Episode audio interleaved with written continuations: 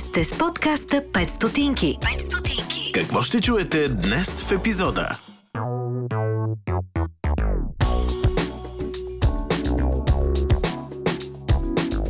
докато каската ми правеше обиколки на линейката, ето така, си мислех, леле, ако наистина бях зле, нямаше да стигна. Абсолютно никакви съмнения, нито за минута, не ми мина през ума, нали, че аз няма да се върна и няма да продължа. И бяха проверили български питиета и бяха решили да правят напитка коктейл между кафе и мастика. Обаче дойде собственика на място и ми каза, там има едни хора, които те познават. И аз естествено нали, останах в трещена, как така, дали какви са тия хора, дето му познават, аз съм тук от 3 дена, например. Въпросът, когато се движиш в Австралия, не е дали ще успееш да избегнеш сблъсъка с кенгуру. Въпросът е кога ще се сблъскаш с кенгуру. Аз прекарах две седмици карантина в Колумбия, в наистина едно райско кътче, близо до триъгълника на кафето. 5 стотинки. Сина и Сашо. Здравейте, норманци! Здравейте и в тази втора част на този епизод, който правим с едно околосветско пътуване с мотор на Вили, която е наш гост за втори път. А, и смятаме да продължим от там, където спряхме предния път. А спряхме предния път на една магистрала в, а, на път за Мумбай или след Мумбай. След, след. Това е на път за Делхи по-скоро. Тоест от Мумбай за Делхи. А, и историята, на която спряхме, всъщност не беше от най-готените, които може да се чуят за едно такова околосветско пътуване, т.е. завършихме с една катастрофа. И сега смятаме да продължим от там, където спряхме предния път.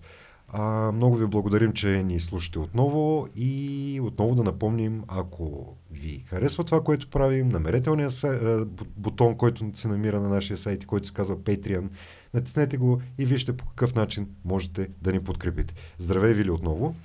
Много ми е приятно. Нека да продължим от там, където спряхме предния път. Оставихме те да лежиш на една магистрала, мотора до тебе и там някакви неща се бяха случили, едни хора те гледаха. Да. А, да, това беше, както се казва, кулминацията на първата част от моето пътешествие. А, Въпросът е катастрофа, която, както споменах и предишния път, се превърна всъщност в едно от най- положителните изживявания и много емоционални, колкото и странно да звучи. И символ за, както аз обичам да казвам, има истории, които можеш да си ги извадиш, да ги сложиш в златна рамка и да ги закачиш на стената. Та, това преживяване се превърна в такава история. Защо? Защото, както си спомняте, всъщност аз се оказах на средата на нищото, буквално не знаех къде се намирам, а, с... А, в както се оказа, щупена ръка и щупена челюст на три места. Та, като ме заведоха до колата, която беше извикана, естествено, а, полицейската на магистралата, и полицая започна да ме разпитва дали съм сама. Аз му казах, че всъщност не съм точно, защото мъжа ми и детето пътуват с мен, но в момента са някъде на около 200 км разстояние а, от мястото. Той ми каза ми, обадим се. И аз казах, че няма да се обадя, защото при тази ситуация не виждам какво точно биха могли те да направят, нали, за да ми Освен да им помогнат. изкараш акъла, друго нещо. Ами да, така прецених. И тогава полицая каза ми, добре, тогава имаш ли някакви местни контакти? И аз казах, о, да, има много. Кой точно искаш? И да, на, с две думички да разкажа всъщност как се случваше моето пътуване в Индия. Във всеки град ме очакваше група от а, мотористи, които буквално ме посрещаха на входа на града, придружаваха ме до мястото, където ще останем през, а, за вечерта. Правихме събиране вечерта съответно за запознаване, размяна на истории и така нататък. На другата сутрин обикновено ме посрещаха отново, след което ме изпращаха до края на града. И оттам а, се продъл... аз си преминавах маршрута набелязан за деня, Само на следващата точка ме Тези, чакаха които, още да, хора. които слушат, да, да обясним, тези хора как ги намери? Още по времето на подготовката? Не. Или, или Всъщност- някак върви една малва пред тебе Да. и те... Ами да, така се получаваше, че в крайна сметка се оказваше, че цялата индийска мотообщност а, беше известена, че някаква българка пътува сама. с, а, да, но нали, смисъл, че пътувам аз сама с мотор. Въпреки, че и мъжа ми, и най-вече дъщеря ми имат фен клубове в Индия, тъй като всички бяха безкрайно влюбени в дъщеря ми.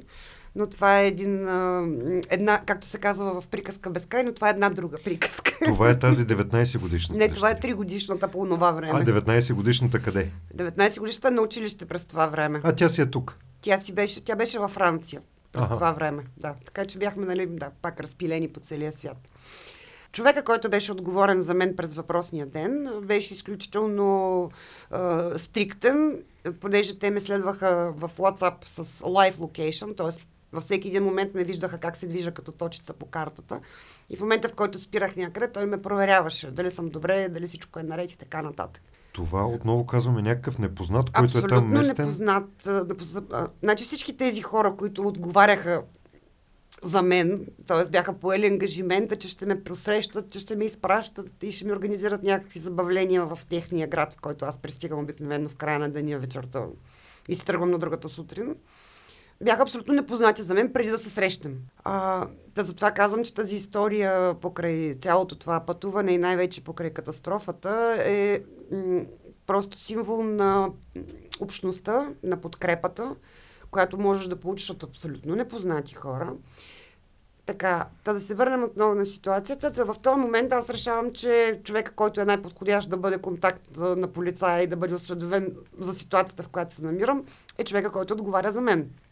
Давам телефона на полицая и съответно той първо започва да му обяснява. Междувременно обаче той обяснява и на мен. Сега трябва да отидеш в болницата.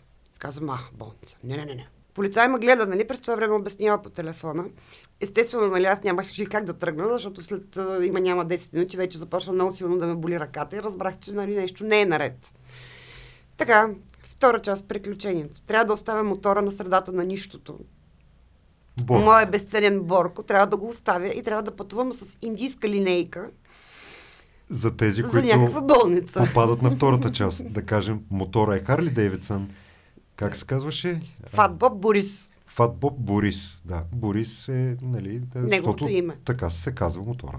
Да. Трябваше да взема решение да отида в болницата. Просто нямах избор. И пристига болницата. Казват ми да си взема, нали, ако имам някакви ценни неща по мотора.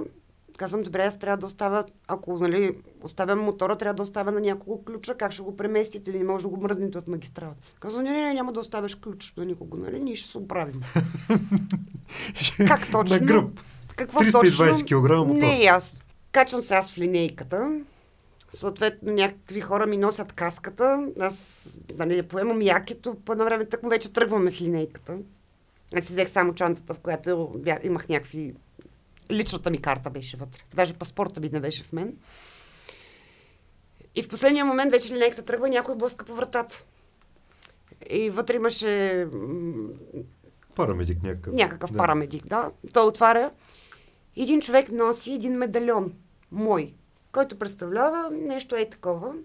Кръгличко. Да, кръгъл медальон, който аз получих. Това е Сейнт Кристофър. Или м, еквивалента на Свети Мина. Закрилника на пътешествениците. Този медальон аз го получих като подарък от моя приятелка в Швеция. Индийците го намерили на земята и тичаха да ми го донесат. Нещо, което аз лично нали, бях изключително впечатлена. Нали, той е изхвърчал някъде от мен, като сме се търкаляли с Борко по магистралата. За да обобщим. Ти си Да. търкаля с Борко по магистралата, чупиш се, нали, правиш всичко каквото такова, много искаш да си ходиш, обаче те не те пускат, качват те в една линейка Да. и тогава идва един, който казва, те тия стереотипи, дет ги имаш тук за нашите, нямат нищо общо с реалността. Абсолютно, да. Факт, факт.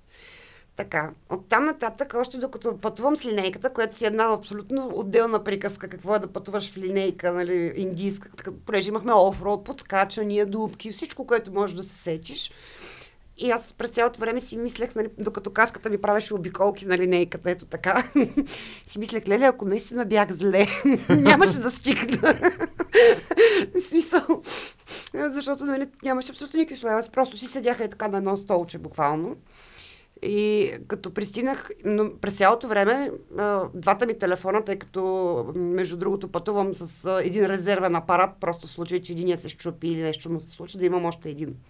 И обикновено ползвах резервния, в който нали, слагах сим карти от, от държавата, в която се намирам, за да имам интернет през цялото време. Това, между другото, е един от най-полезните съвети, които съм получавала най-ефтиния и лесен начин да имаш комуникация, когато пътуваш по много различни държави. Там- Купуваш си сим карта Да, местна. лесно се, е, лесно се намират такива Да, предплатени. Да, купуваш си предплатена сим карта и имаш всъщност ползваш интернет. Можеш да си я зареждаш, ако го изхарчиш и общо взето е най- нали, ефтиния и бърз и лесен начин. Което е съвсем нормално в края на краща. Доста чужденци го правят и тук. Та докато пътувах още в линейката, и двата телефона започнаха да бълват всякакви съобщения по всички възможни канали. Не се притеснявай за нищо, помощта пристига. Аз си към каква помощ, аз не знам къде съм, каква помощ пристига. Е, да, обаче се оказа, че те знаят къде съм. Така че в момента, в който аз пристигнах в болницата, това се случва естествено, за да е най-интересно нали, в неделя, т.е. Нали, в болницата има един лекар, например. И аз пристигам на рецепция, нали, съответно, ми... аз нямам документ за самоличност, нямам паспорт. И ме регистрираха като Виолета от България. Нали, нали, и аз, и ми обясняват, ти вика има страшен късмет. И аз викам, вер, така ли? Нали, някак си не съм късметлия в болница да съм, нали, ръката ме боли, от, от, от, от разни места по лицето ми тече кръв, нещо, нали. Вика, а, вика, не, не, ние вика само този месец на това място имаме петима загинали.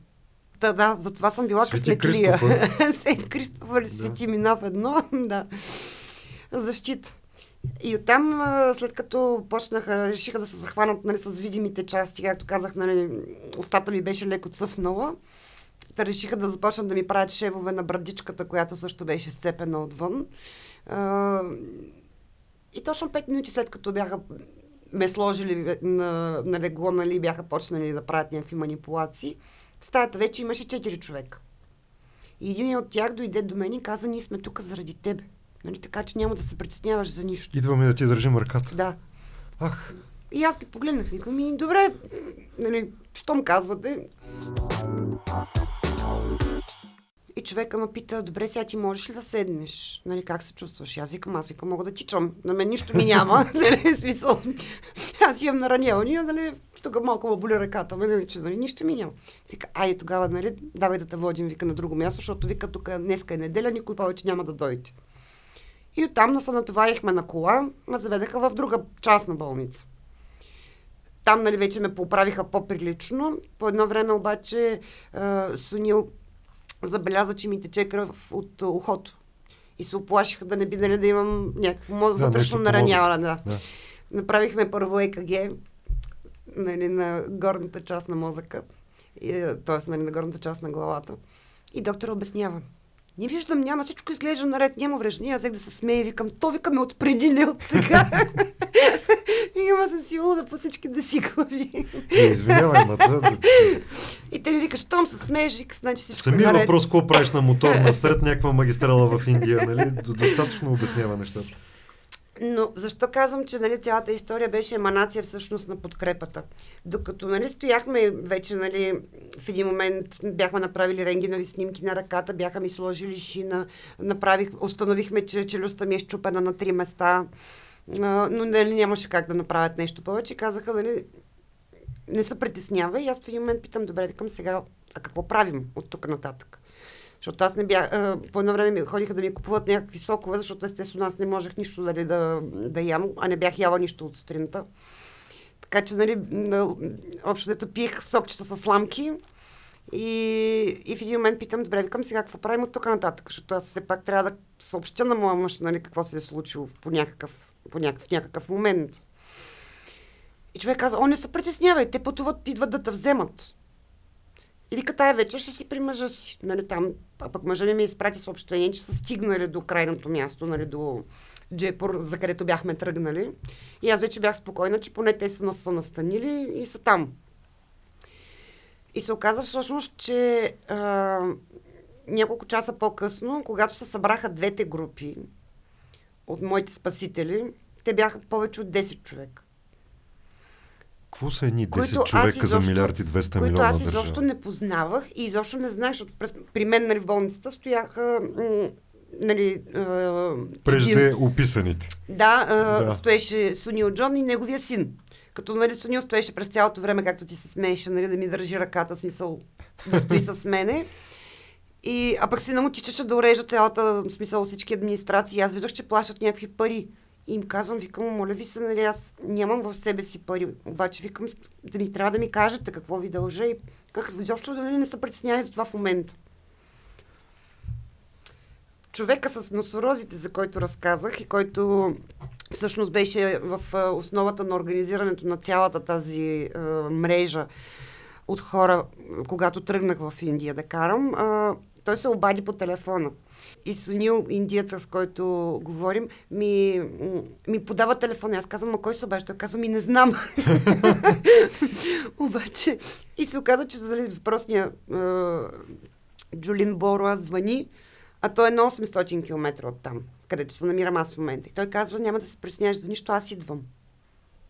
И аз бях така, ама как така, нали, как така идваш, ма моля ти се, нали, няма нужда, аз съм добре. Не, не, ти не се притеснявай, аз ще дойда. И аз бях толкова потресена, защото аз тези хора не ги познавам изобщо. И самата концепция, че нали, някой се грижи по такъв начин за тебе и така да се чувстваш не просто в безопасност, а наистина обгрижен и наистина получаваш ем, Абсолютно внимание, непознат някой. абсолютно непознати хора. И аз просто в един момент не издържах и се разплаках. И той се страши и само ми викам, добре ли си? Викам, да, викам, добре, само просто не мога да повярвам, че има такива хора, разбираш ли? Че е възможно, нали, да срещнеш такава подкрепа и такава, нали, безпрекословна и безусловна, нали, помощ, буквално любов, нали, да го кажем, че просто е, нали, неописуемо. За тези, които слушат, нещо само един такова. дисклеймър. В момента се виждат сълзи в очите и тези, Ами които не, виждат, наистина не знам дали виждат, история- защото е много силна лампата, ама се М. тази, кой каквото видял, видял. За мен тази история наистина е еманация на, а, как да кажа, наистина на това какво означава хората да се подкрепят. Само защото споделят някаква обща страст. В нашия случай това са моторите. И тук изобщо не говорим за какъв тип мотор караш или изобщо нещо от сорта. Няма никакво значение. Важното е, че Важното си от, е- от сектата, бе. Важното е, че ти си, като ме питаш нали, каква е разликата, нали? Да. между това да пътуваш с кемпър, например, нали, или по друг начин. Ами, да, ето това е една малка разлика. Да, ти, ти си част от онези хора, които, които Да, са, да. се усещаме като ние. И, Като братя. Да. да, и сестри. Които, на всичко отгоре бяха дошли, двама механици бяха довели, за да прегледат мотора, който се оказа, че 5 минути след като аз съм тръгнала с линейката, там е стоял през цялото време човек до него и го е пазил. Аз тези неща ги научавам в последствие, защото нали, не съм била там. И разбирам, че полицията е искала да го прибере, нали, да не го оставя там отстрани. И пак някаква мрежа от контакти, хора са звъняли по телефони и са предотвратили ввеждането на Борко в полицейския участък, защото в крайна сметка са казали, че няма никой пострадал, освен нали, моя милост. така че няма нужда. Добре, но все пак Борко е пострадал. Борко да, мен отива на сърцето ми лечение се някъде скъса, си. като видях как висяха кожи от него, нали, кожа имам предвид заради кожните чанти. И като го видях, защото отидах да го видя първо, преди да, да, да, пре- да видя нали, себе си, отидах да видя как е той. И като видях как имаше едни такива следи, се едно с юмрук си бил по резервуара, така беше вдлъбнат и едни парчета кожа висят от, от чантите. И само първата ми мисъл беше, боже, какво причиних на мотора си? А това с китката и с челюстта, е, то е това беше, случай. това е да. нещо, което аз мога да се справя. Мисъл, на, на тебе тези работи ти зарастват, обаче на него. Та, имаше двама младежи, които прегледаха Борко, установиха, че той може да бъде каран и го караха. 4 часа в пясъчни бури през нощта, в проливен дъжд и най-мръсния въздух, който някога съм вдишвала. Тъй като... Това е с цел тестване на Борко. Не, това не е. Това е с цел да го приберат да бъде с мен. Аха. Просто да го закарат на мястото, където съм и аз. Тези момчета съм им благодарна и до днес днешен поддържаме връзка. Както нали, когато аз казвам благодаря, те казват забрави, нали, от тук не се благодари. Ние сме приятели. Ти не си ми приятелка, ти си ми сестра. Така че нали, това да не благодаря, да го забравиш. Това е менталитета. И ти остана там в болницата или какво се случи? Ами не, всъщност ме закараха вечерта още при мъжа ми при детето, така че буквално нали, няколко часа след катастрофата, дали ние си бяхме пак заедно. На другия ден прекарахме целият ден аз и новите ми индийски приятели и спасители. В, обиколихме първо част на болница за консултация, разглеждаха снимки и всичко останало, дали съм за операция, дали не съм. Оттам обикаляхме в най-голямата болница в Джейпур, който е известен като Розовия град заради един огромен розов дворец от розов камък. А, така, та, въпросът най-голяма болница в този големичък град беше м- като от, как да кажа, на моменти като от филм на ужасите, защото можеш да видиш хора, които буквално лежат на земята, въпреки че болницата беше огромна, имаше нали, големи зали, големи е, разстояния, стълбища и така нататък. Но едновременно с това, на първ поглед, добра, добре изглеждащата сграда, съжителстваш с такива неща, като нали, да, виждаш. Да. Оказва се, че неща. една част от тези хора са всъщност близки на хора, които, които са в болница. И те просто така си живеят. Седят си там и си ги чакат. Така. Та след обиколките по няколко кабинета, като аз вече бях подписала това, че съм съгласна да бъда оперирана, защото казаха, гледайки снимките рентгеновите, че трябва да бъде оперирана и челюстта, и, и ръката. В крайна сметка, преди последния преглед, моят приятел ме дръпна и каза, аз не искам да те оставя тук. Не се чувствам особено сигурен. И аз му казах, че и аз не горя от желание да остана, нали, да, да се оперирам в болницата. Да питахме последния доктор, който, с който се консултирахме и аз го питах всъщност колко време мога да, да отложа операцията. И той каза, че спокойно 10 дни мога да чакам. И ми каза, ти вика, може и повече да седиш. Викаме, защо да се мъчиш, нали, защото те боли. И като ми даде разрешение да летя, каза, да, няма проблем. И аз казах, добре. И оттам след два дена си хванахме самолета и оставихме Борко на, на ремонт и съхранение при моите нови приятели. А ние скачихме за самолета, за да се прибера вкъщи, да мога да се ремонтирам. В крайна сметка аз се върнах сама, точно 3 месеца след а, катастрофата, а, обратно в Индия, където вече нали, ме чакаха през цялото време, през тия 3 месеца получавах непрекъснато съобщения, сърцето на Индия бие за теб. Така, ако всичко това ви звучи ужасяващо, като условия за придвижване, Та, повярвайте ми, Непал се оказа още по-зле. Ако е възможно. Имах някаква бегла идея, но наистина не си представях, че е възможно да бъде по-зле. Въпреки, че карах реално от границата до Катманду, което не е кой знае какво, нали смисъл, ден и половина Борко каране. си е ремонтиран. Борко ме посрещна, да, смисъл, имахме пак нали, много приключения, участвахме, е, снимахме е, филм, аз дори не знаех, но снимахме е, филм в, е, в един от дилерите на Харлей, защото аз отидах там да си ремонтирам нещо съвсем дребничко по мотора и просто се помолих, нали, може ли да, да, да, да ми смените въпросната пружинка. И като отидах там да сменя пружинката, се оказа, че те са поканили някакъв екип и ще снимаме филм. Аз изобщо не знаех за тази работа и прекарахме следващите 4 часа, Снимайки филм. заснемайки видео, нали, интервю, което нали, аз си говорих с собственика на, на магазина и така нататък. Да, в един момент не се оказа, че по някакъв начин историята за моите приключения в Индия наистина се разчула. А, до Непал от Нью Делхи пътувах в компанията на една уникална жена, белгийка, с която се запознахме в Сърбия и която доведох в България, смисъл посрещнах я в Сърбия и карахме заедно до София, след което тя потегли на нейното си самостоятелно пътешествие с мотор. И се срещнахме случайно в Делхи и решихме да пътуваме заедно до Катманду. Като освен а, това, че тя също а, пътува сама, още по-уникалното за нея е, че тя е а, глуха. Тя не чува. А, така че е... Да. да. А как караш? Ами, моля, да, Тоест, можеш. как се ориентираш? Значи тя, разбира се, тя ползва апаратче, но нали, то не върши никаква Да. работа, когато си на мотора, защото шума от, от вятъра и всичко останало наоколо е достатъчно силен. И затова казвам, че тя е уникална с това, че беше прекусила цялото разстояние от Белгия. Хора, имам чувство, че всички сте родени във Враца. Защо? Не знам. Това с изказването луда съм по цялата глава си абсолютно за вас. Та ние с нея карахме заедно от Делхи, от Нью Делхи до Катманду. И понеже цялата история нали, с моето предвижване се повтаряше, т.е. Всеки ден пак някой ни чакаше и пак отивахме някъде. А да, междувременно снимах и още един видеоматериал в... Да, извинявай. Още един видеоматериал пък за някаква компания там, индийска, където приготвяхме българско питие, което те си бяха съчинили, бяха кръстили българско заради мен. Което Мисля, ти представляваше... си единствената съставка, която е българска.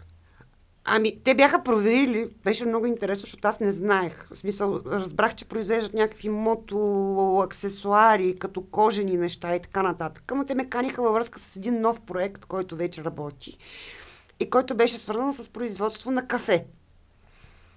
И тъй като тяхната идея беше да приготвят екзотични напитки с съставка кафе и още нещо, и ме поканиха, мисля, че бях втора, втория човек, който снима с тях клип или третия, ще те излъжа. И бяха проверили български питиета и бяха решили да правят напитка, коктейл между кафе и мастика. Аз бях силно така, изпитвах силни съмнения, нали, какво ли точно ще излезе Но явно е от излезло този коктейл. Нали, но те пробваха, като бяха проучили е, българските питиета по този повод, така че едно от нещата, които примерно си взех аз като усещане е, от различните места, беше, че наистина се чувствах посланник на моята държава, защото покрай всичките тия неща, които се случваха, хората разбраха, примерно, Индия разбра къде е България, нали, не, че дори дниския посланник тук в София ми каза, че съм свършила страхотна работа за подобряване на българо-индийските връзки. Това в последствие. Ами не след това беше, когато се върнах потрошена, нали, отидах в посолството, за да питам дали всичко ще е наред с документите, понеже нали, мотора остана там и така нататък. Те им разказах накратко моята история. Добре, отговори ми набързо на въпроса. Как Да. събираш смелост да продължиш сама, след като вече един път си имала това? Ами, честно казано, нямах абсолютно никакви съмнения, нито за минута, не ми мина през ума, нали, че аз няма да се върна и няма да продължа. Напротив, цялото това нещо ме мотивира още повече, защото осъзнах, че дори, кога, дори да ти се случи такова нещо, т.е. да паднеш, да се потрошиш, да си сам някъде в центъра на непозната държава, винаги ще има най- кой да ти подаде ръка. И ако ти си достатъчно мотивиран и силен да се справиш, няма невъзможни неща. Имаш ли някакво обяснение защо се случва така при тебе? Ами, аз имам една своя теория, която е свързана не само, нали, която изповядвам още от, а, дето се вика, Ранна детска ами, възраст. айде да не е ранна детска възраст, но примерно детска възраст. тинейджърска възраст, че ако човек е позитивен, тръгва с добро към хората. В смисъл такъв, като те видя, нали, не почвам да си викам, леле сега този, нали, какви ли лоши помисли има, дали нали, не ми мисли някак си злото. А точно обратното. Това е едно положително послание, което ти отправяш към другия човек. И когато караш хората да се чувстват добри, защото ти ги смяташ за добри, кой ми кажи, би искал нали, да ти промени мнението и да, нали, да почне да го мислиш, че е лош? Напротив, хората връща. всъщност искат да покажат, че са добри. И на практика това ги кара да се представят в най-добрата си светлина. Защото те виждат, че ти ги цениш и, мисли, и ги смяташ Тоест за някаква добри перифраза хора. на каквото повикало, такова се обадило, обаче в позитивната Нещо си посока. такова, само че Да. наистина в посока положително, нали, Викай колкото и стандартно, нали, да положително мислене. да. Обаче да, смисъл в момента, в който си кажеш, окей, нали, и това ще мине. Нали, не знам дали е, знаеш тази историка, нали. Чух я преди много време, когато един човек много страдал и решил, че иска да приключи с всичко. И точно се канял вече нали, да приключи с живота си, скачайки от един мост и минал един човек и му дава едно листче. И човекът се решил все пак да погледне какво пише на листчето. И на него пишел нещо много простичко. Няма да е все така. Човек решил, окей, да се вземе в ръце, върнал се обратно, взел живота си в ръце, продължил, постигнал куп успехи и така нататък. Нали. Живота му се развил прекрасно. В един момент си бърка в джоба и намира същото лищенце. Отваря го и прочита. Няма да е все така. Така Аха, че И, и това и няма това да е го все има. Да. В смисъл такъв, че в момента, в който приемеш нещата като даденост и се справяш както с пиковете, нали, Така така, и и с-. Имах една даскалка по география, която казваше хорстове и грабени. да, с хорстовете и с грабените. да.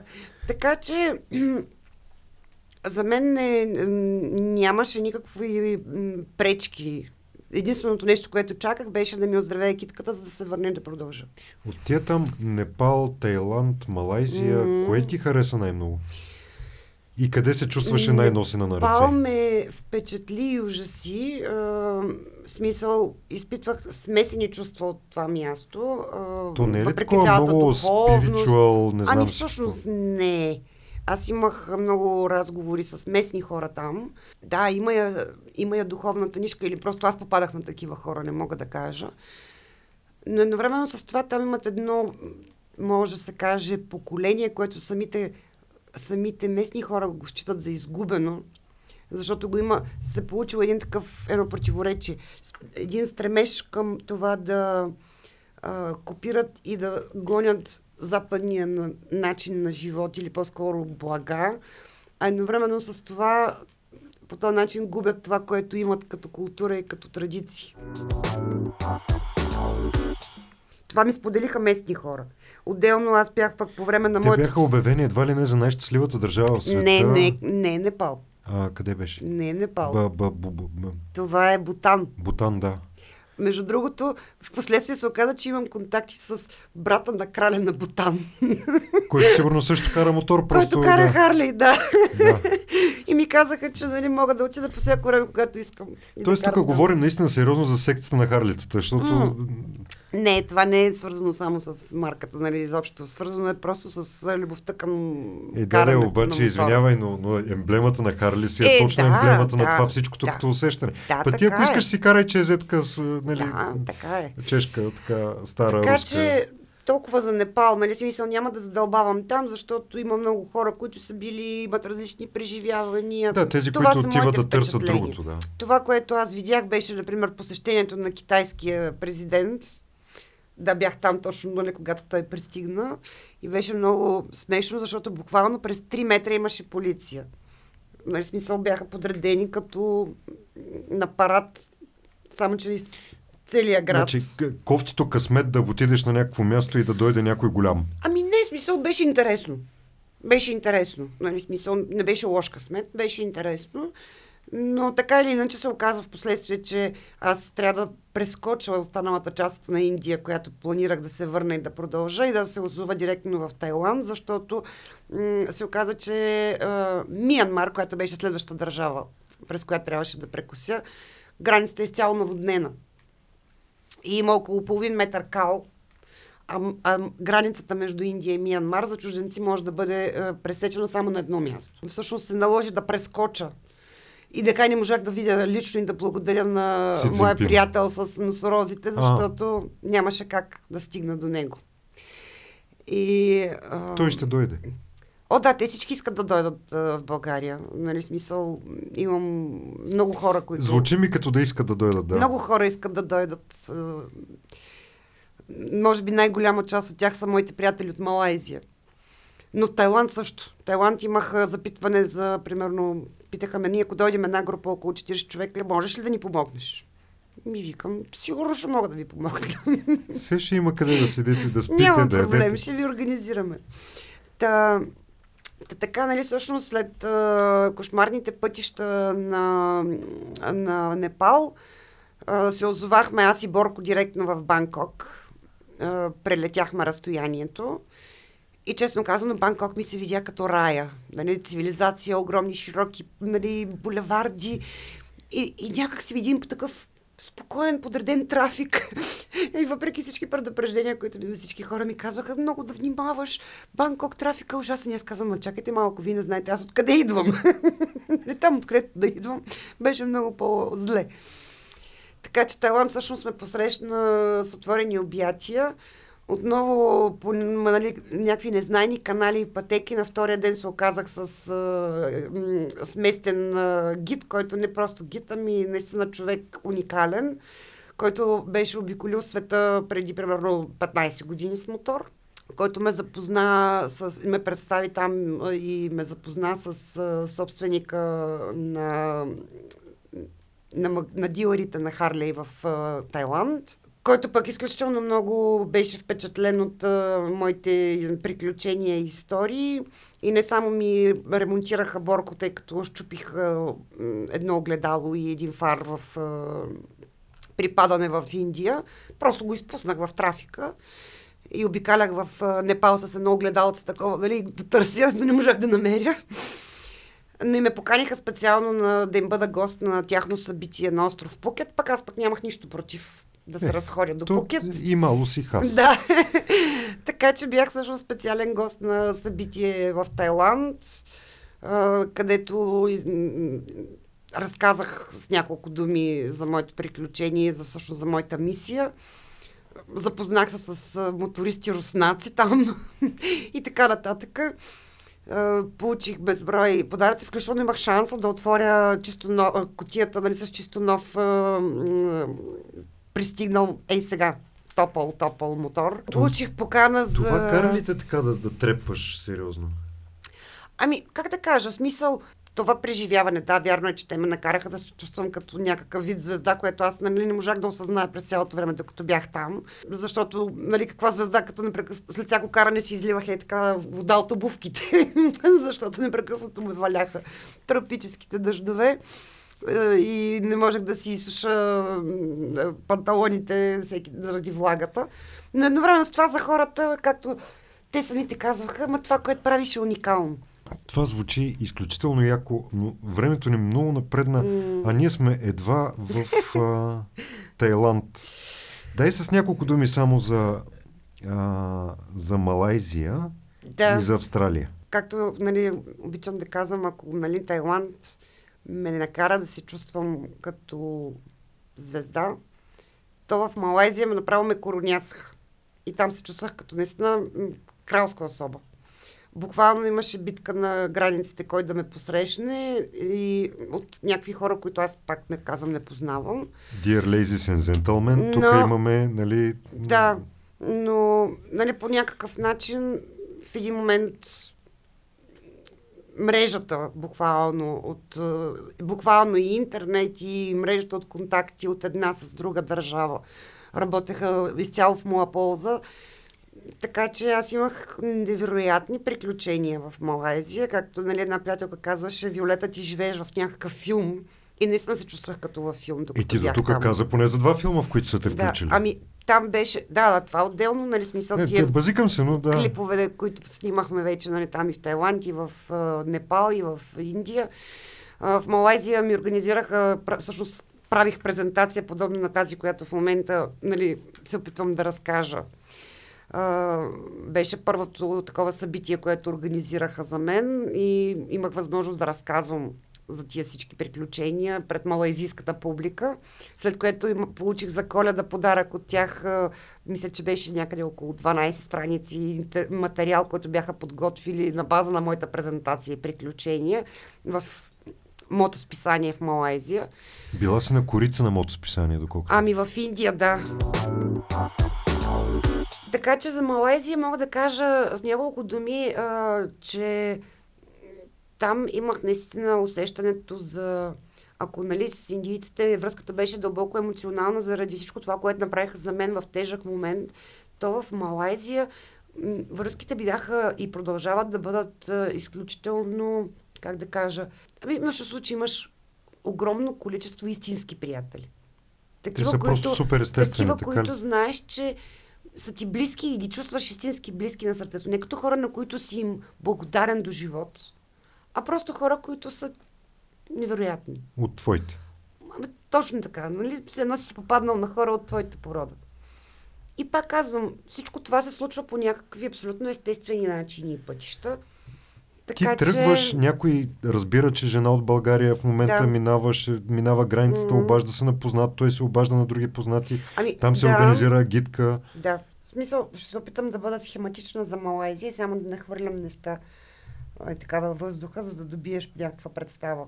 Освен, а, например, фактът да кажем, че, че карах с а, група от порядъка на около 60 полицаи по време на, на мотори, на мотори, да, на магистралата. И запознахме се, тъй като, в смисъл, те просто се движиха и беше безкрайно интересно да ги наблюдаваш, защото се движиха в уникален синхрон изпреварвания, каране нали, между лентите и всичко останало. И аз просто се възползвах в един момент, нали, се закачих за тях. Насрещахме се на една бензиностанция, като аз естествено нали, не нахалствах, просто спрях, заредих си мотора и си спрях отстрани и си взех някакво кафе. Обаче те не издържаха и дойдоха при мен.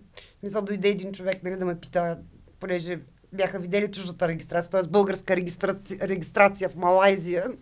не, не, не, не, не знам дали са виждали изобщо. И оттам, съответно, аз им набързо да не трябваше да им разкажа каква съм, що съм и защо да не съм тук. Но до тук добре. В смисъл, поздравихме се, Нали, похвалиха ме, потъпаха ме по рамото и се разделихме. Но куриозното е, че се срещнахме няколко дни по-късно. Отново. И беше много смешно, защото аз вече бях се запознала с а, цяла група от жени на мотори. И те искаха да карат заедно с мен. И организирахме каране в джунглата. И ме заведаха в един а, комплекс с офроуд писта, с къмпинг, с рекичка и всичко останало.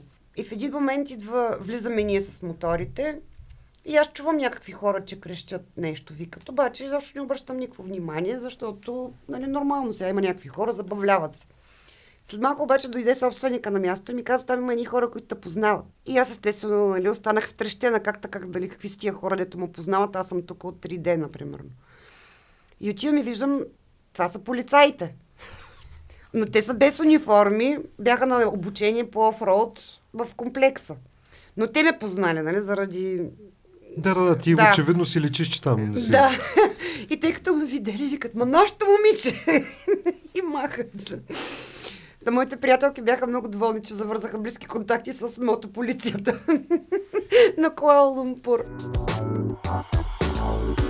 И също така се включих в събитие, което беше организирано от Харли Девицън Сингапур, което беше посветено на превенцията на рака на гърдата. И, и аз се включих без да се замисля изобщо. Отидох да участвам, да, просто да присъствам, защото исках да се срещна с а, една друга жена, която беше сред моите вдъхновители. А, освен а, Анита Юсов, която беше първата мисиоманка, обиколила света сама с мотор, с която прекарахме дори една вечер заедно в една къща, тъй като а, имахме общи приятели. И другото момиче, с което исках да се срещна, се казва Джовена Хуанг, по-известна като The Wandering Wasp, която пък обиколи от Сингапур до, Чех, до Чехия 44 000 км с Веспа. Веспа? С Веспа. Това са тези да. парпоретките. Да, това са тези мотори, които обикновено се снимат едни момиченца с къси полички и високи токчета на тях в градовете. Това момиче е карал Хималаите с Още вес. една жена, която има дълбоки и неподозирани корени, корени във враца. така. Та, имах щастието да се видя с нея. Тя ме покани, разбира се, нали, още преди да се срещнем до, на гости в тях в Сингапур, но нямаше смисъл да ходя до там.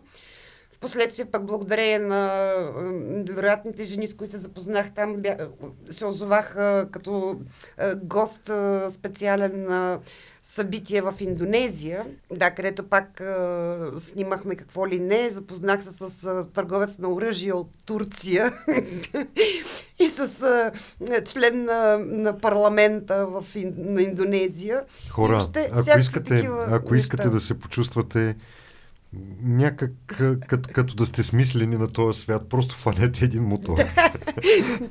и тръгвайте нали, през Иран надолу и чак до там.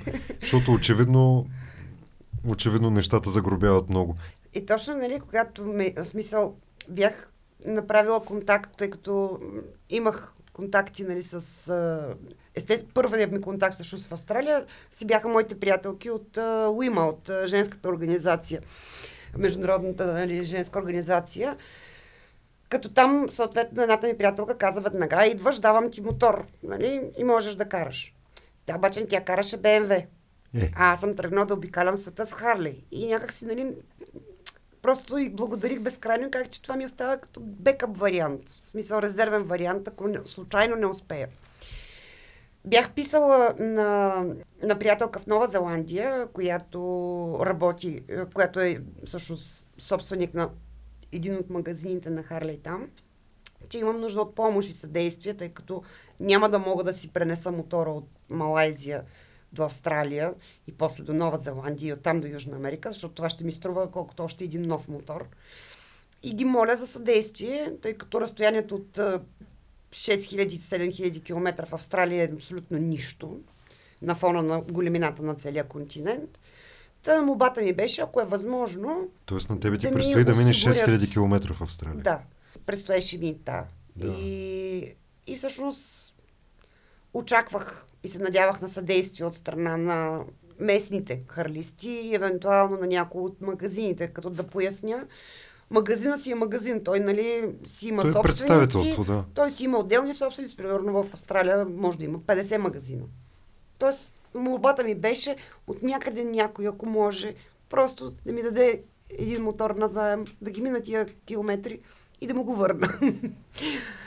така, в последствие се оказа обаче, че успях въпреки дали, с хиляди усилия, контакти е, и буквално, както ти ме пита, отиде чука на вратата, не, почти беше така, защото примерно аз кацам в петък в Австралия, в Мелбърн, в събота е, се свързвам с е, един от местните директор на местен чаптър, който, как да го обясним, това е все едно имаш клуб и той си има м, началник. Успявам да се свържа, като молбата ми към него е просто да му представи, да ме, да ме запознае с а, местния дилър. Той съответно свършва това в събота, т.е. му изпраща някаква информация. Аз понеделник сутринта отивам в дилъра. Буквално, добър ден, аз съм еди Унази кой си, унази, те като, ама ние сте два и сега нали, научихме за вас. Викам, ами та, благодаря, аз идвам нали, да разкажа и да обясня всъщност каква ми е молбата. Човека много се възторгна, нали, подариха ми тениски, не знам какво си още, извикаха си отдела маркетинг, обаче вика в момента ние нямаме при нас мотор. И вика, ти, вика, писали там, ми дават име нали, на един човек, който аз му писах имейли, ма той не ми отговаряше. И казвам, да, аз му писах, ама нямам отговор. Като аз изобщо не знам какви са тия хора, на които нали, пиша, защото просто пробвам различни канали. И в последствие се оказа, че всъщност а, компанията Харли Дейвидсън си има централа за двата за континента и Нова Зеландия, т.е. за Австралия и Нова Зеландия. И аз си контактувам директно с хората от въпросната централа. Аз това го разбирам вече, като съм там. Най-накрая човека ми отговаря и казва ми, да, нали, дай подробности за маршрута, пък аз вече му бях писала и обяснявам, че трябва да стигна само от Мелбърн до Бризбейн, което са някакви си там 6000 км. Пикливи 6000 Да, км. нищо работа за Австралия. И това е всичко. И просто ги моля, ако е възможно да ми помогнат. Нали, някак, нямам никакви претенции, може да ми дадат някакъв стар, стар мотор, нали, каквото и да е. Просто. И докато те умуват обаче, аз а, почвам нали, да се чувствам като някакъв мизерник, защото за разлика от всички тия фанфари и килими, които ме чакаха насякъде послани из Малайзия, в един момент в Австралия се оказвам, едва ли не нали, съм абсолютно сама, както един приятел ме питаше, и сега кой ще чака ти като касеш там? И викаме, кой да ме чака? Никой няма да ме чака, аз да не съм малко. И как така никой няма да те посрещне? И викам, ми нормално, аз отивам на нов континент. Е, да, да, има там цивилизация, на нали? Смисъл. да, въпросът е, че цивилизацията, примерно, нали, за мен в случая да кажем, се изразяваше в едно ходене, например, едни, примерно, 3-4 км с 17 кг багаж на гърба пеш. Нали, или, примерно, спане, понеже в Австралия стандарта е много висок. На живота имам преди цените са много високи. Скъпо е, да. Скъпи. Чувал съм, че е Скъпо. адски скъпо и... Скъпо е. В смисъл, има много, много странни неща из Австралия, въпреки че аз имах а, контакти там, имах познати, приятели, хора, които не познавах, имах такива, с които се познавах лично. Една австралийка, с която се срещнахме в Македония и после поддържахме връзка, докато аз пътувах и тя пътуваше по света. Тъй бях обещала нали, да я видя и да я посетя в тях, като стигна.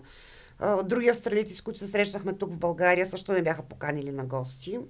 Така че имах предварително някакви контакти. Но въпреки това имаше моменти, в които се чувствах наистина доста така изоставена. Е, да, да, Но то то не може навсякъде няма- да те носят на ръце. Не, не, нали? аз не, изобщо не съм го и очаквала. Въпросът беше, че нали, имаше, как да кажа, шока беше доста голям. На фона на всичко това, което преживях в Малайзия, след това като отидах в Австралия, някакси се чувствах наистина като изоставено сираче. Но те все пак ти дадаха мотор. Но все пак, въпреки че е, реално моята приятелка, която трябваше да ми даде BMW, т.е. беше е, ми, Обещала БМВ. беше ми дала нали, БМВ-то си на заем. А, ми каза, идвай тук да го взимаш, нали, през, защото аз седях, нали, чак от някъде нещо да се случи, което ми струваше съответно пари, а пък аз не се движа. Стоя на едно място, не карам, което, нали, в моя случай не мога да си го позволя. Аз трябва да се придвижвам. Та, отидах при нея, а, за да взема БМВ-то от нея. И точно се, се, си викахме на здраве с нея и мъжа, и когато получих имейл, че Харли най-накрая са решили и могат да ми предоставят мотор, само че трябва да си го взема от Сидни. И аз съответно взех БМВ-то, отидох с него до Сидни, като това се случва по време на големите пожари, за които нали, толкова много се шумя. Да, точно Да. преди пандемията имаше ни пожари. Е, аз бях там по време на пожарите. Съответно, всички познати местни прекъ- непрекъснато ме предупреждаваха, казваха ми какви приложения да си изтегля, за да гледам във всеки един момент кой път е затворен, защото пожара е нещо, което Толкова не ли може да беше бъде- ужасно? Аз лично не мога да кажа, че съм била в твърде голяма близост до пожарите.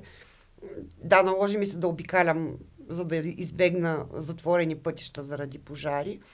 Но, примерно, района около Сидни, буквално нали, на снимките, дори които имам от там, се вижда, светлината е различна. Има, имам предвид, въздуха беше толкова наситен с а, частици от пожара, че просто през целия ден е едно такова като лека Мазно, мъгла. да. Лека мъгла стои във въздуха. И съответно дишането ти започва да става затруднено. Не можеш да караш, примерно, с отворена каска, защото просто трудно се диша. Е по-добре да е затворена и да използваш филтрите на каската. Е, такива нещица. Но в Австралия най-интересното бяха... Аз толкова е, ентусиазирано очаквах да видя кенгура из природата и така нататък, след което всички ми, е, викаха не бързай, ще ги видиш, няма къде да избягат. А след това се оказа, че всъщност те са най-големия кошмар на всички пътуващи. Защото то си щъка там нещо на... Ами, те ми обясняваха, че за местните, т.е. за австралийците, кенгурата са по-лоши от плъхове. Защото, те казват, въпросът, когато се движиш в Австралия, не е дали ще успееш да избегнеш сблъсъка с кенгуру. Въпросът е кога ще се сблъскаш с кенгуру. Ти удари ли се с кенгуру? Слава богу, не, бях твърде кратко време там, само две седмици. Само тези 6000 км. Да, и само, нали, да, около две седмици някъде. А, така че, м- три седмици всъщност. Но не успях, въпреки че няколко пъти имаше ситуации, в които просто ги виждах как стоят подредени отстрани на пътя и само се молех, моля ти стой си там. не дай да скачаш, защото наистина могат да, бъ- да бъде много страшно. да, да. и то не е малко животно. Не, не, те са огромни. Аз виждах убити лалабите. Лалаби е малко по-малък вид кенгуру. И въпреки това изглежда внушително. А наистина кенгурата са доста масивни и могат да, могат да съборят камион. А какво остава за мен, нали, с а, един мотор? Е, ти имаш опит от Индия, нали вече един път да, се въпросът пребивала. Е, че... Не, в смисъл, аз бях свикнала с индийските крави, които са насякъде, но тук кенгурата проблема е, че са ужасно бързи. И както моите приятели там австралийци казваха, това е най-глупавото животно на света. След кокер шпаньола. Защото ми обясняваха, че всъщност никога не може да предвидиш какво ще направи, може да стигне до средата на пътя и после да се върне. И вика, никога, нали, питах, като тръгвах да карам в Австралия, в момента в който взех БМВ-то от моята приятелка и питах, добре, дайте ми сега инструкции. Какво да правя и какво да не правя. Викам, какво, как да се пазя от, от животни и от кенгурата най-вече.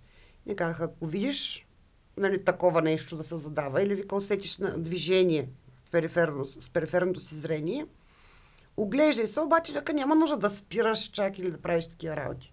Просто карай внимателно и в никакъв, никакъв случай не тръгвай да го заобикаляш. Защото то тръгва. Дръж, държиш си твоята си траектория и си на штрек, но не правиш такива разни Резки движения Да. в пространството. Така че, да, всъщност аз успях да се здобия с а, чисто нов а, мотор, голям, понеже ми дадаха голям мотор заради багажа. Нали, понеже нямаше как да ми дадат а, Нещо в замяна Нормален. искаха ли? абсолютно нищо. Дори не направиха а, стандартно интервю с тебе. Не, направихме интервю, записи и така добре. нататък, но нали беше, не беше нищо особено. В смисъл, не искаха нали, някакви чудеса от храма. В смисъл, ти Не. вече през какви неща си минала, нали? Да. И, и, и беше, да, и освен всичко останало, беше с един удар два заека, защото директно ми осигуриха и мотор, който да ме чака в Нова Зеландия. Така че буквално след кацането ми, нали, само няколко часа по-късно, аз вече бях на мотора там и карах. Аз обаче искам да ти предложа да отидем направо в Южна Америка. Защото имаме още 5 минути. А, И Южна Америка, Да ми кажеш, какво най-много те накара да се почувстваш уникално там? трудностите. Това, че, е, както говорихме в предния епизод, е, има Да. граница, ма няма граница. Ами не, по-скоро, по-скоро това, че а, в Южна Америка, въпреки че бях била там два пъти преди това, е, с минимален опит в карането в Южна Америка, на мен много ми харесва. В смисъл, влюбена съм в Аржентина, но най-вече това, което там ме караше да се чувствам уникално, беше това, че всеки ден преодоляваш себе си, преодоляваш различни е, трудности, като се почне от факта, че започнах пътешествието си с почти нула багаж, след като ми откраднаха целия багаж още преди да тръгна от Сантьяго. И реших да пробвам как се пътува, дали с един чифт дънки и с една тениска, например. Установих, че може и така, не е толкова трудно. Но оттам нататък пустинята Атакама, през която минавах, а тя продължава, минава през няколко държави, няколко пъти се изкачвах в Андите и слизах. А, примерно качване а, в рамките на един ден от 1500 на 3800 метра. Това не те ли замайва? А, височинната болест. Ми височинна болест, липсата на кислород, разреден въздух. Ами, не там, как да кажа. В смисъл, да. Мисля, че вчера си говорихме точно за височинната болест и за това колко бях смешна, защото си купих хапчета преди да тръгна. А, Има хапчета срещу височинна болест и аз си взех от града, в който бях в Перу, преди да тръгна за Мачо Пикчо, всъщност за езерото Титикака, което ми беше първата спирка, което беше на 3800 метра, но преди това аз трябваше да се кача на почти 5000, после да се спусна към 3800. И въпреки хапчето, вечерта като пристигнах и се настаних а, а, и се разходих след това, пих а, чай с кока, чай от кока, пих а, грено вино с кока, защото това е най-добрия местен а, лек срещу височинна болест. Като тук изобщо не става въпрос за кокаин, Да, да, да, това а си говорим листата, за листата, листата вид да, така на растението. И въпреки това, дали, вечерта, като си легнах, започна да ме боли главата и аз лекичко така изпаднах в чуденка. Дали съм успяла да се преборя с височинната Що те болест? тия тук, нали, мога да са свикнали, ама ти... Да, нали, хапче, местните лекове и всичко останало. Но накрая си казах вече, толкова ми се спи, че викам, ако ще умирам докато спя, нищо не мога да направя, спи ми се и просто си заспах. А в Южна Америка някой накара ли те да се почувстваш така уникална? Ти ми каза, О, че е имало хора, които са те срещали. Да, имаше. Значи, как да кажа, за мен ти може би забелязваш, че всичко, нали, което по-голямата част от моите преживявания са свързани с преживяванията ми от срещите с хора. Не толкова природата, не толкова... Да, да, да, само на едно място Да. каза за един дворец, който е бил целия в... Да, розов в смисъл, не, аз съм видяла много такива неща, но за мен те не са толкова, защото можеш да ги видиш навсякъде, можеш да видиш в интернет снимки, но усещанията, личните преживявания, свързани с хората, са нали, за мен най-уникалното от цялото това пътуване. Та, в Южна Америка помощ и приятели срещах отново навсякъде. Като се почне от самото Чили и Сантьяго, където пристигнах. След това Перу, където имах безкрайно много приключения. Дори сега в момента си мисля за червения пожарогасител, който ми подариха за мотор. Аз за първ път виждах такова нещо. ми го подариха в Пиура, което е последния град преди границата с Еквадор. Да не говорим за невероятните преживелици на Мачо Пикчо и всичко останало, в смисъл и пак уникалните хора, които срещнах там. Безкрайно, безкрайно. Но отново така много... малвата върви пред тебе и... Ами да, смисъл, пак нали се случваше. Чухме, че има, и като те видяхме, разпознахме мотора и такива неща. В смисъл, имаше ги отново.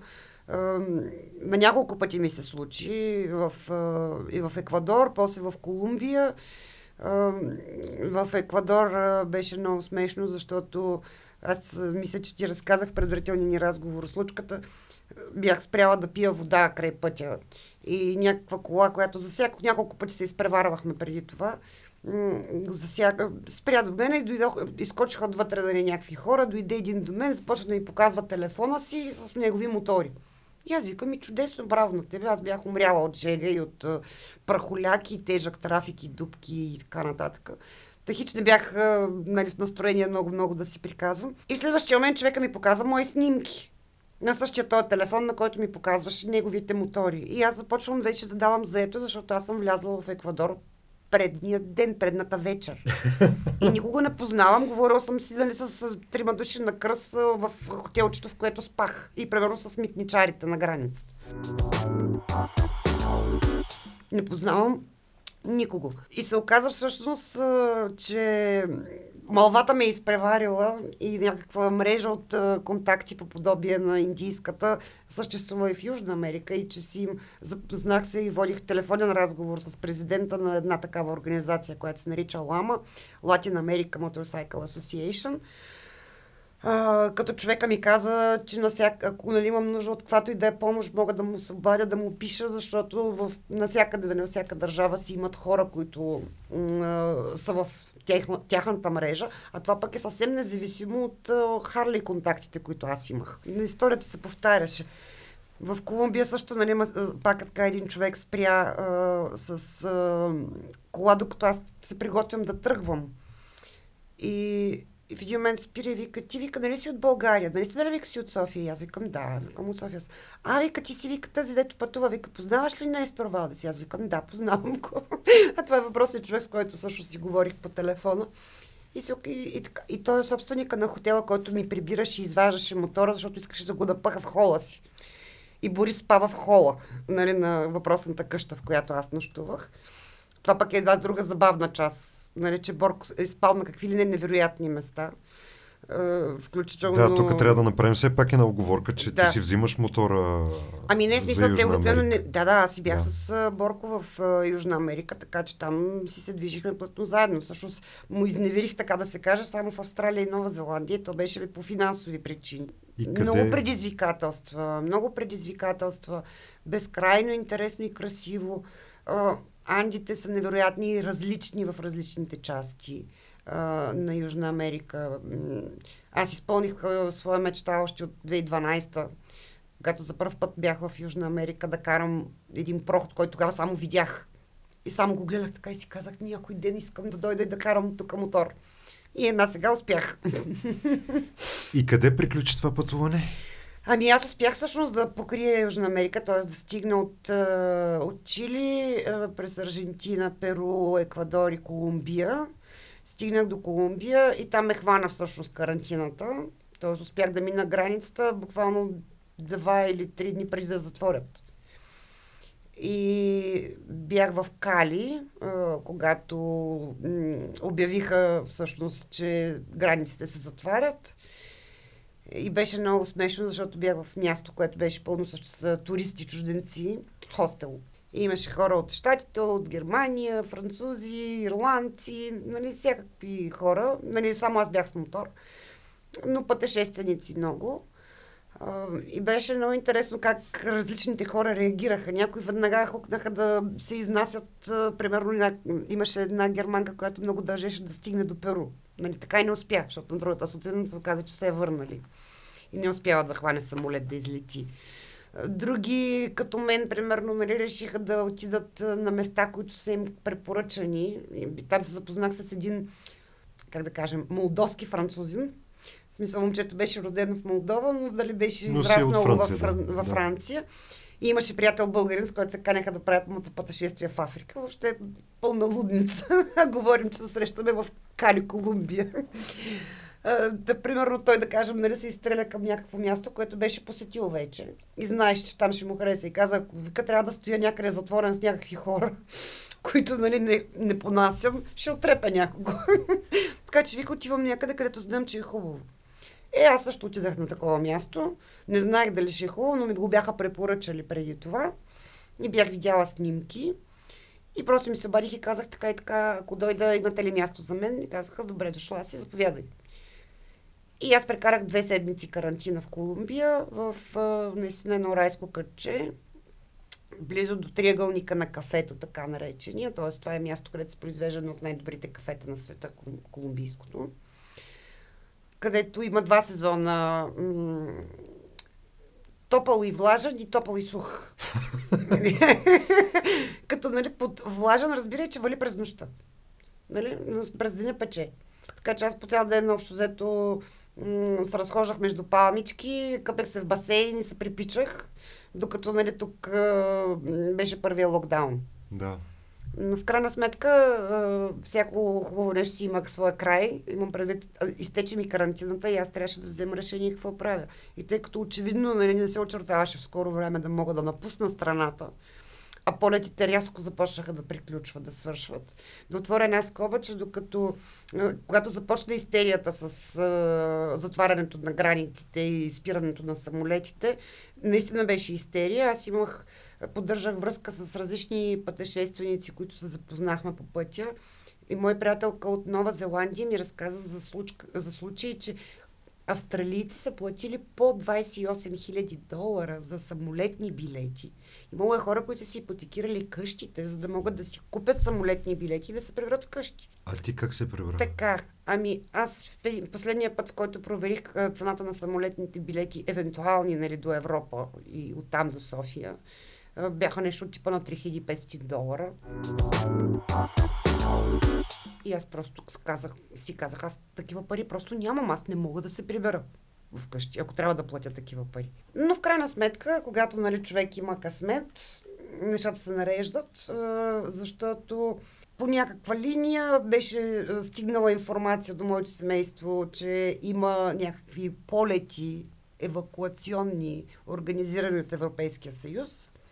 Никъде нямаше информация в пространството за това. В смисъл, аз четах по страници, включително на Евросъюза, никъде нищо не пишеше. И затова се обадих на българското посолство в Бразилия, което е единственото посолство всъщност нали, на България, изобщо в, на континента. Другото е в Мексико, което вече е в другия континент, Северна Америка. И там за моя огромна изненада, въпреки че аз бях много скептично настроена към цялото нещо, безкрайни благодарности към дамата Магдалена Златева, която буквално за два дни успя да ми организира специални разрешителни, с които да могат да се движат, тъй като беше абсолютно забранено всякакво движение по пътищата. Движаха се само камиони с стоки. Никой друг нямаше право да напуска мястото си на пребиваване, на живеене, къщичката си и така нататък. Пред къмпинга, в който прекарах тия две седмици, имаше изсипани два самосвала пръст за да се затворят всякакви изходи от, и входове от града, така че да може да се контролира кой влиза и излиза, изобщо дали никой да не влиза и да излиза. Та при тези м- драконовски карантинни мерки, за които нали, трудно може да си представим тук у нас. Нали, аз получих специално разрешително да се придвижа на 400 км на гърба на Борко и да стигна Богота, откъдето да хвана самолет, с който, евен, с който евентуално да стигна до Франкфурт, и от Франкфурт вече да мога да се прибера. до София. Да. Искам да те да. питам нещо последно. А, чуда се, а, как, как, какво може да оставим на хората, които ни слушат и гледат от а, това твоето пътуване? А, онова, което ти е най-силното.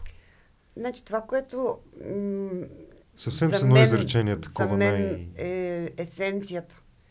Е, че трябва да си смел да си гониш мечтите, да не се боиш от това, че някакви там неизвестни неща те чакат за такова.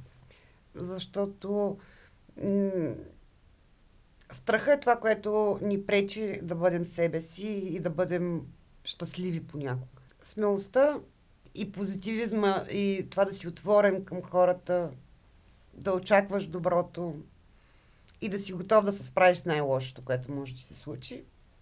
Това е което на мен ми даде това пътуване. Много ти благодарим. Наистина много. Аз Значи хора, представете си, това е сигурно, деца вика 20% от това, което можеше да чуем, защото със сигурност е имало много, особено в Латинска Америка, но просто нямаме как да продължим да, да записваме, защото трябва да режем, па то като почнем да режем, те ще отпаднат. Всъщност, какъв е смисъл да режем а, при положение, че пак махаме. Така че много ти благодарим, много ти благодарим за всичко. А, остани такава каквато си и, и давай пример на, на други хора.